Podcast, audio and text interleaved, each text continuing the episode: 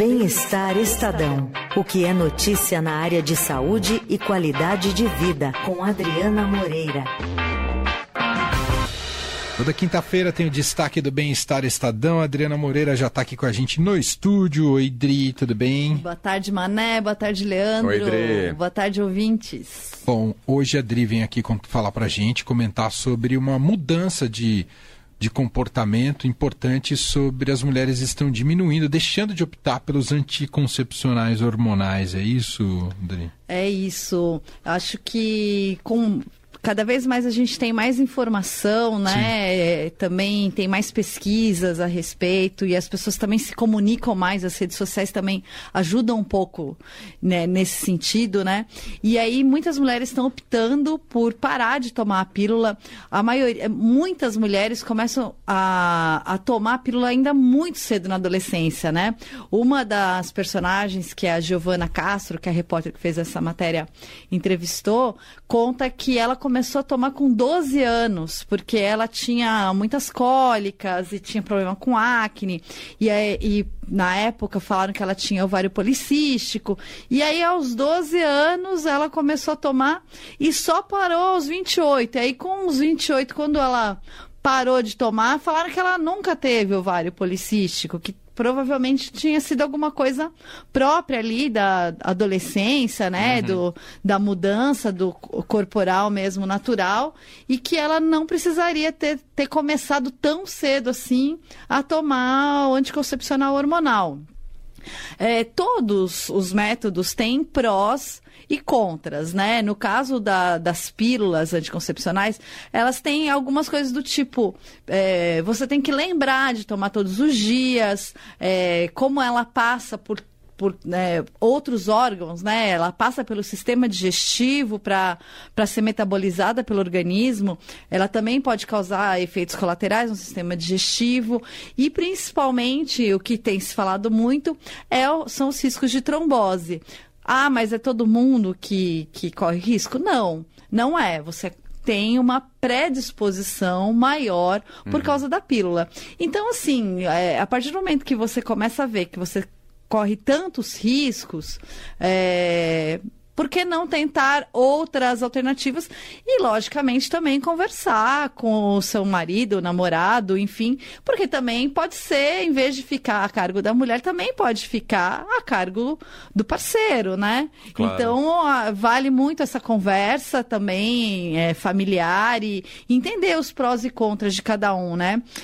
É, segundo os, os médicos que a gente entrevistou, é, entre os anticoncepcionais hormonais, o que eles acham que tem os menores efeitos colaterais é o DIL hormonal, uhum. principalmente o DIL quilena, acho que é assim que fala, uhum.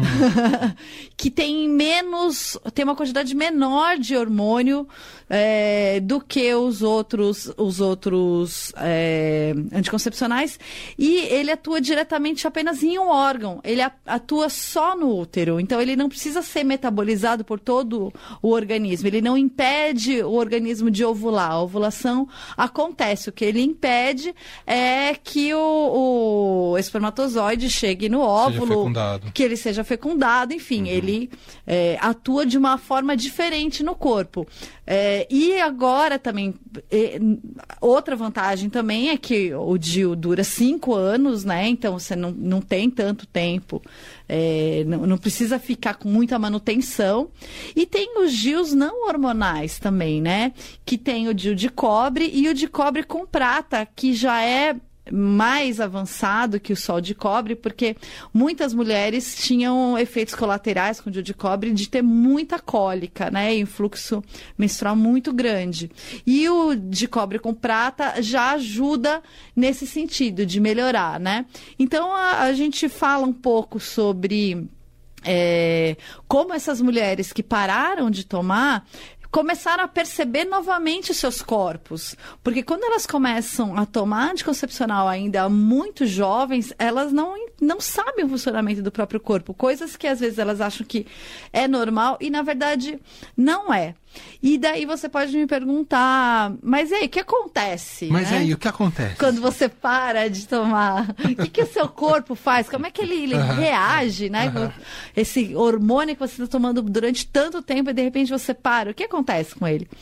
E aí, a, a, os médicos entrevistados, eles falam que existe uma falsa percepção de que tem um efeito colateral do, né, do seu corpo sem o hormônio. E na verdade não é.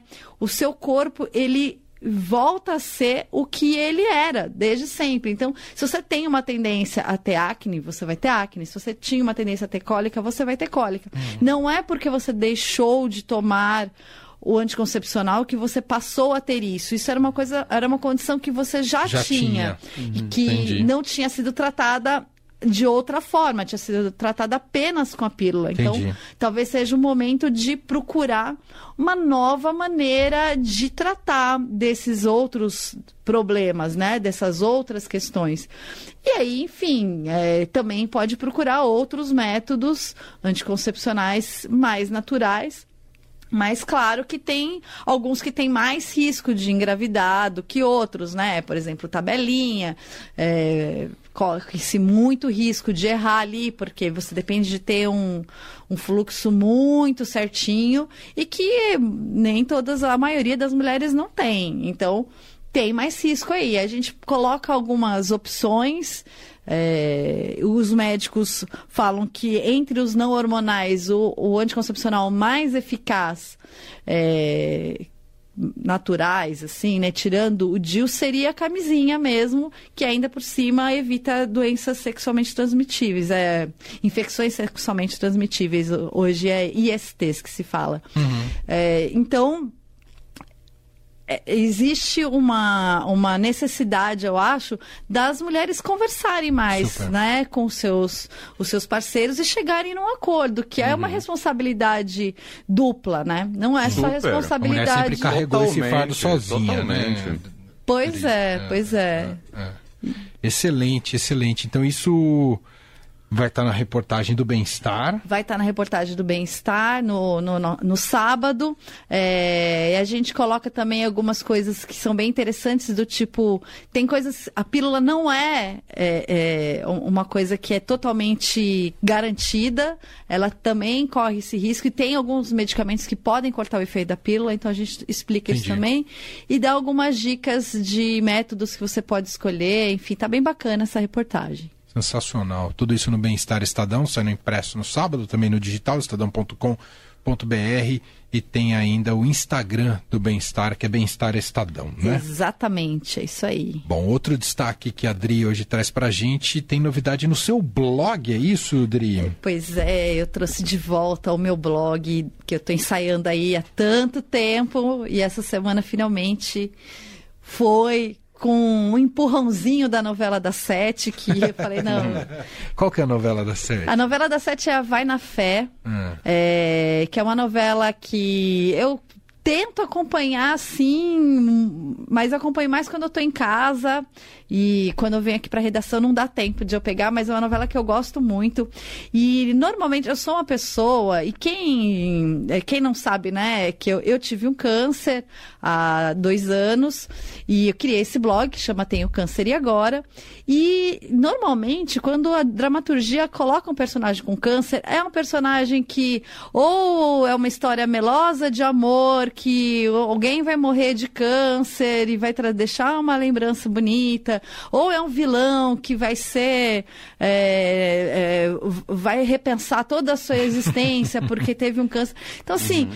Se trata do, do, do personagem com câncer de uma maneira muito antiga, eu deveria dizer. Tirando, assim, algumas exceções, mas a, a regra é essa. E em Vai na Fé, é, a personagem da Cláudia Hanna, a Dora, ela tem o câncer, então ela vem se tratando desse câncer que não tem cura, na verdade, o dela, ela é uma, ela é uma paciente terminal e atenção, spoiler. Uhum. Para quem falar. não está acompanhando a novela, pra... vem spoiler aí. Vem spoiler aí, gente. É, ela morre no capítulo de hoje, né? Mas é, a morte dela foi construída ao longo da novela de uma maneira muito bonita onde se trata de cuidados paliativos, da dignidade de você poder partir é, perto das pessoas de quem você ama, de fazer escolhas, né? A Rita Lee também pôde fazer escolhas. Ela também sabia que ela ia não queria partir. ficar no hospital. Ela não é. queria ficar no hospital. E, e aí eu fui conversar com algumas pessoas, com uma médica oncologista paliativista que ela é especializada em cuidados paliativos para explicar um pouco mais sobre o que são os cuidados paliativos e como você poder se despedir de quem você ama, de morrer em casa. Isso é um privilégio uhum. e é um luxo. E aí ela falou uma coisa que é muito interessante, que ela fala que o Brasil ainda é um país muito hospitalista. Super. Então a gente tem essa tendência de tem que ir para o hospital, tem que fazer tal coisa. E, na verdade, nem sempre o hospital é o melhor lugar para aquele paciente. Porque, assim, se a morte vai acontecer, se ela é inevitável, por que não deixar esse paciente o mais confortável possível, uhum. em vez de fazer um monte de procedimentos claro, doloridos claro. e que não vão levar, né? Então, a gente traz uma discussão muito bacana sobre, sobre esse assunto, falando das necessidades de ter mais espaços é, que não são hospitais, mas que às vezes também a família não consegue dar estrutura suficiente em casa claro. para um paciente terminal ter o conforto. É, então tem essas é, hospedarias é, especializadas em paliativismo, ela cuida de uma delas. E é um tema muito interessante, muito necessário de conversar. As pessoas têm medo de falar sobre a morte. A Rita, ali no, no livro dela, que eu comecei a ler agora, é, ainda não, não tenho, mas ainda quero escrever sobre ele no blog, ela fala é, por que, que as pessoas têm medo de falar sobre a morte, né? A gente deveria estar tá fazendo piada. A morte é uma coisa que é inevitável, ela faz faz parte da vida. E que então, a gente evita isso, né? Por que, que a gente evita? Quanto mais a gente evita, mais difícil é claro, você lidar, né? Claro. E quando você é, consegue abrir a discussão e mostrar que tal se a gente. Como você gostaria de partir? Como você gostaria de se despedir de quem você sim, ama, né? Sim. E o personagem da, da Cláudia Hanna se despede lindamente ó, no meio da família, com uma festa.